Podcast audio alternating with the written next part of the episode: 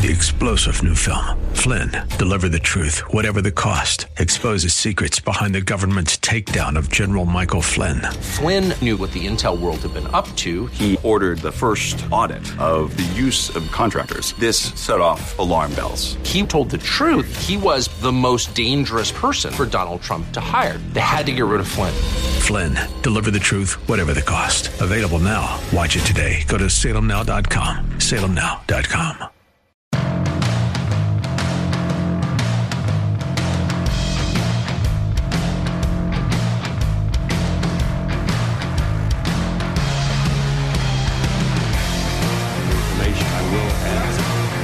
Welcome in to a Wednesday edition of the Bruce Hooley Show. Glad to have you along. It is uh, getting uh, heated in Washington, D.C., where FBI Director Christopher Wray is testifying in front of the House Judiciary Committee. Uh, quite a show when the Republicans are questioning Chris Wray. Quite a uh, a shoe polishing effort when the Democrats are questioning him. We'll have uh, the latest audio and keep abreast of that as the show progresses. Joe Biden is at a NATO summit um, where apparently NATO leaders uh, are being paid uh, by the hour to babysit him and shepherd him wherever he is going. And you know whose fault that is, right? Uh, it's his aides' fault. That's the people who manage Joe Biden's fault. Uh, we'll prove it because the accusation that it is his aides' fault uh, comes from no less authority uh, than MSNBC. But let's start with many of you's favorite Republican presidential candidate, the 45th president of the United States, Donald Trump. We have an August presidential debate coming up. Fox is advertising its coverage of said debate all the time.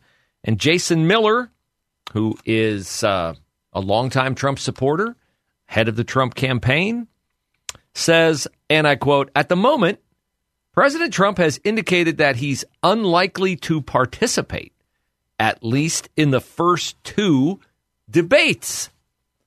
Well, that's interesting to me, and I hope to you, and I'd love to get your thoughts on this.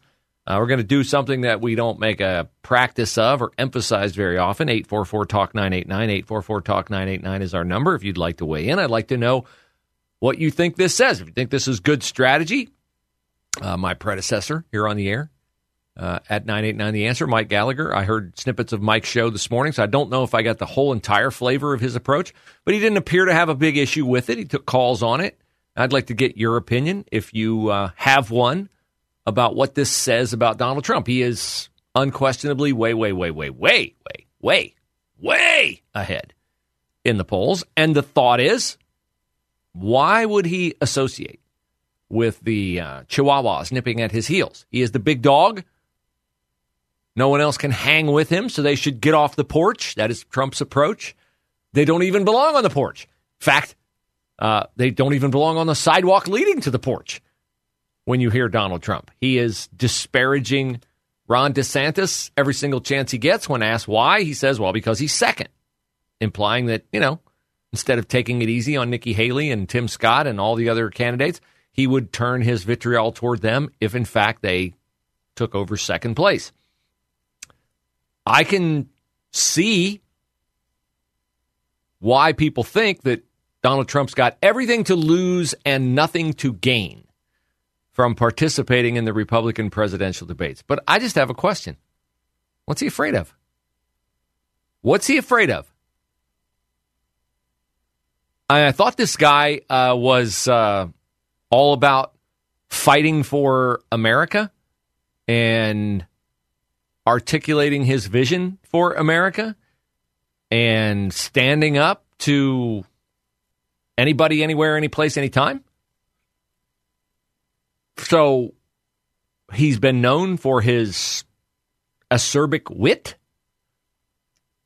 He is, I have said before, a guy who, if he walks down the street and a dog barks at him, he will go around the block and make a second lap so he can go back past the dog's house and bark back at the dog? I find this very interesting and very revealing. And for people like me who loved his policies, who value his dogged determination when it manifests itself in sticking with Brett Kavanaugh throughout a persecution, not a not a not a vetting process. That was nothing but a persecution. I admire those tendencies when they manifest themselves in Donald Trump in standing up to things that would have, in my opinion, caused other even Republican presidents to turn tail and run, or at least give up, or at least back up. Trump doesn't give up, he doesn't back up. And those qualities make him endearing to many of you in our listening audience. I fully understand that. I have said since the beginning, the beginning of our miserable two plus years with Joe Biden in control of the White House, that the only thing I care about in the 2024 presidential election is winning.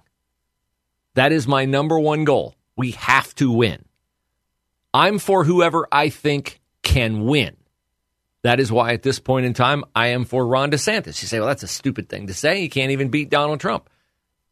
Right now, it doesn't look like he could. But Trump against Biden is different than DeSantis against Biden. If you've been watching Joe Biden in Europe, whether it's with King Charles lovingly, caringly, compassionately, gently guiding him around the walk about Buckingham Palace where the guards were gathered.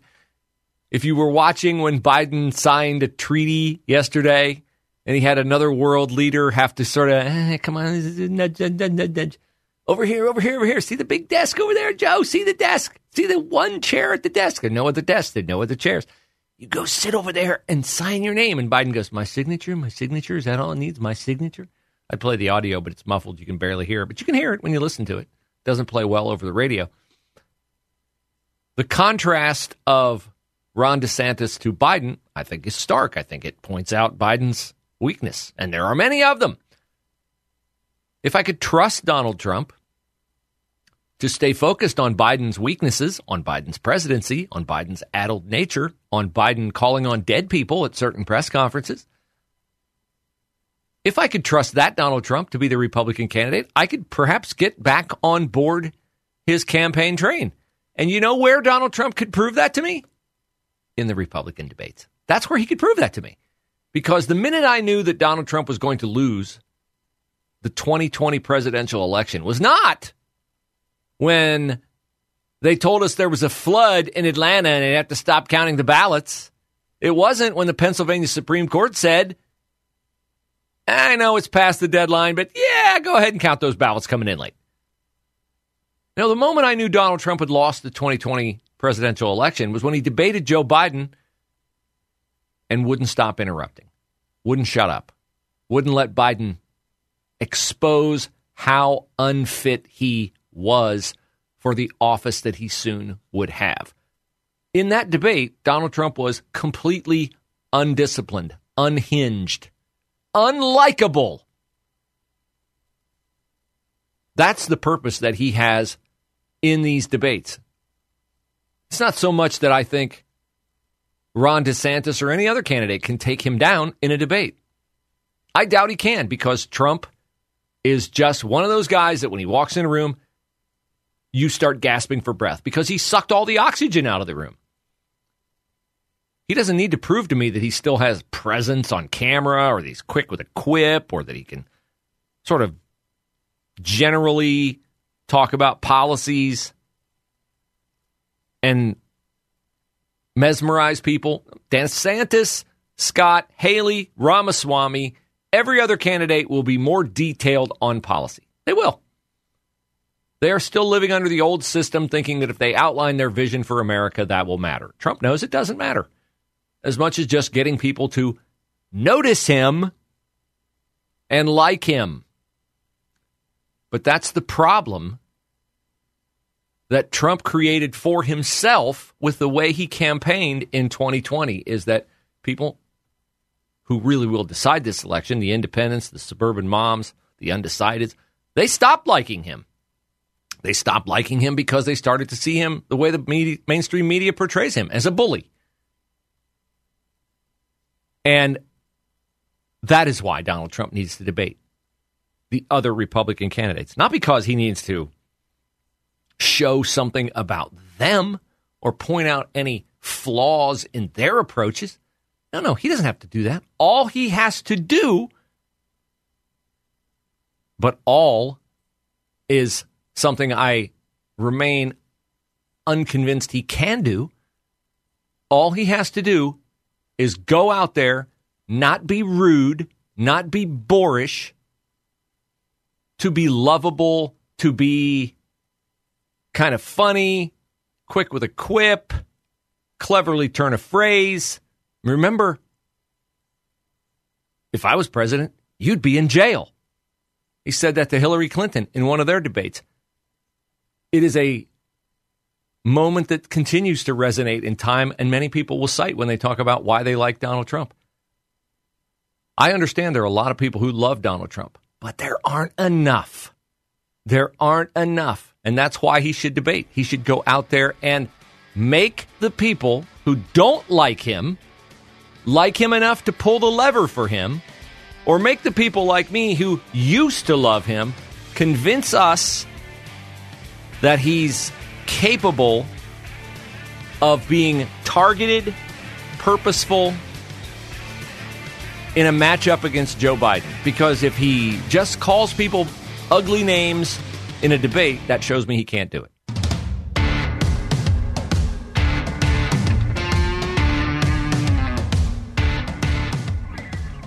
Chris Wray, the FBI director, is in front of the House Judiciary Committee. That is uh, chaired by Jim Jordan. Uh, hot fire when uh, Matt, Get, uh, Matt Gaetz of Florida, Thomas Massie of Kentucky, Darrell Issa of California are questioning Chris Wray, But Wray's a cool customer. Uh, he's not going to crack. He's not going to uh, reveal too much. by the way, Chris Wray, FBI director, was appointed by Donald Trump. Did you know that? Did you know that? That's a topic that, you know, if I'm Ron DeSantis, if I'm Nikki Haley, Tim Scott, Mike Pence, that's a topic I'd certainly touch on. You know, we got a lot of DOJ weaponization. We got the FBI scolded in this recent court ruling. Uh, Donald Trump, you appointed him. One of the reasons why Trump needs debate is because he needs to show that he can respond coolly, calmly, dispassionately to modest attacks like that one of the great benefits that Donald Trump has in his quest to be uh, the third uh, run for the presidency for the third straight time on the Republican side of the ticket, one of the great benefits he has is that pretty much so far, has anybody really taken off the gloves and gone bare knuckle at him? I mean, DeSantis has said a few things. Uh, Nikki Haley had this to say yesterday about Donald Trump's assertion that he can end the Russia Ukraine war in 24 hours? I think it's ridiculous. He knows that he can't end the war in a day. Everybody else knows he can't end the war in the day. He says these crazy things. It's not true. We've got a realistic situation on our hands. The way we end the war is to get Putin out. It's not to appease Putin. So she pivoted there to Putin, right? She had Trump kind of, ah, I'm going to pummel Trump a little bit here. That's a ridiculous statement. He knows he can't do that. But instead of going on with her attacks on Trump. You know, he said he'd build a wall and he didn't. He let Anthony Fauci take over COVID, and now we got major learning losses all throughout the United States of America. Uh, actually, you know where the vaccines came from? You know who absolved the big drug companies of uh, culpability, responsibility for those vaccines? That was President Trump. She could have done that. She didn't do that. Why didn't she do that? She's afraid to do that. Now, DeSantis and Scott and all the others are not going to win if they don't start showing us what is it about Trump people like, by the way? They like his combativeness. They like his willingness to say anything to anyone at any time in any place. He still looked right at Hillary Clinton and goes, if I was if I was the president, you'd be in jail. He looked right at her and said that. I don't think the other candidates in this race have it in them, other than DeSantis, to take on Trump while he's on the stage, which is another reason why he should be on the stage, by the way. The Trump people who say, oh, he's got nothing to gain by being there, sure he does. Sure he does. If he's there, he's harder to attack because none of them have shown the intestinal fortitude, the self assurance to do it. But if he's not there, you know how courage is kind of contagious, right? We're always waiting for like that one person to step forward and confront the bully. And then when one person steps forward, okay, well, I'll step forward and I'll step forward and I'll step. And pretty soon you got the bully outnumbered. Well, if Donald Trump is not on that debate stage in August, he's going to be dramatically outnumbered.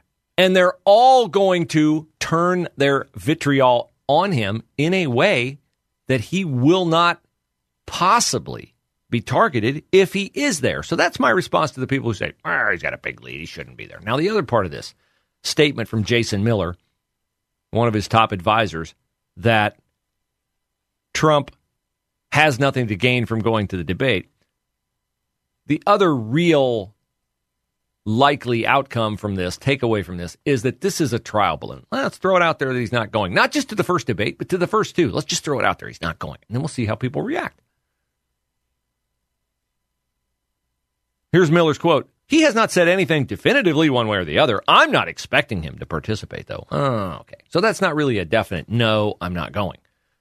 Uh, Chris Sununu is the governor of New Hampshire. He was considering getting in the race for a while, and he decided not to get in the race. He was asked by Sandra Smith of America's Newsroom on Fox about Trump not going to the debate. Yeah. See, former President Trump, the tough guy, the guy that says he's going to fight for America and fights for, but he's not willing to stand up. He's going to wimp out, wimp out, well, and not get on yet. that debate stage. Yet. We don't know for sure anything yet. Well, but to, but to Ron DeSantis's point about blaming the media, uh, and you've heard the former president uh, Donald. All right, she's babbling. There's no reason to go on with that. Yeah, I thought Trump was tough. Take on everybody. Take on anybody. Is, he, is he afraid of Ron DeSanctimonious? Ron DeSantis. You know Ron. Meatball Ron. I think he's taking a chance, letting somebody get momentum. If you're way down there, 30, 40 points behind Donald Trump at the polls, why would you let him gain momentum? Why wouldn't you be there to make sure they don't get momentum? Mm, we'll see. We'll see. Here's what I know Biden is ripe for defeat. Biden is ripe for defeat, which is all the more reason why Trump needs to be on that stage because if he can take the hits, and they'll be minuscule hits, he'll have much tougher hits to take from Biden in a debate or Dems in a debate than he will from the relative lightweights who are challenging now, punching up. But a recent poll of 1,350 adults taken last week was at, uh, the uh, question was asked Do you believe Joe Biden took bribes while in office? 56% of respondents said it's likely Biden took bribes in office. 27% said unlikely. More than two to one said it's more likely. 34% of the 56%, so a third of those who said it's likely, say it's very likely. So people think Joe Biden is a crook, and people know Joe Biden is, well, he's, the low fuel light is on, on Joe Biden. It is on. Now, the question is when the low fuel light comes on in your car, do you know exactly how many miles you have left? Or do you go to the very first gas station? Or do you figure, eh, there's at least a gallon of gas in there. I get 25 miles per gallon. I'm, I'm good till at least 20 miles. Joe Biden has shown a lot of times recently that you better be getting to the gas station quickly when the low fuel light comes on. Something he did not do last night reflects that. And then in the aftermath of him not doing what he didn't do last night, which doesn't look good, the uh, bootlicks at MSNBC were out defending him this morning. We'll have that for you next. Three star general Michael J. Flynn, head of the Pentagon Intelligence Agency, knew all the government's dirty secrets. He was one of the most respected generals in the military. Flynn knew what the intel world had been up to, he understood its funding. He ordered the first audit of the use of contractors. This set off alarm bells. The explosive new documentary, Flynn, Deliver the Truth, Whatever the Cost, and covers the facts behind this scandal. Flynn told the truth. He was the most dangerous person for Donald Trump to hire. I find out the worst enemy that I'm going to face in my life is right here in America. They took my assessment and they wanted me to change it. And I was like, I'm not changing it. They had to get rid of Flynn. With in depth interviews, archival footage, and never before seen personal records of the man behind the headlines. I just felt like I was drowning. Flynn, deliver the truth, whatever the cost. Available now. Watch it today. Go to salemnow.com. Salemnow.com.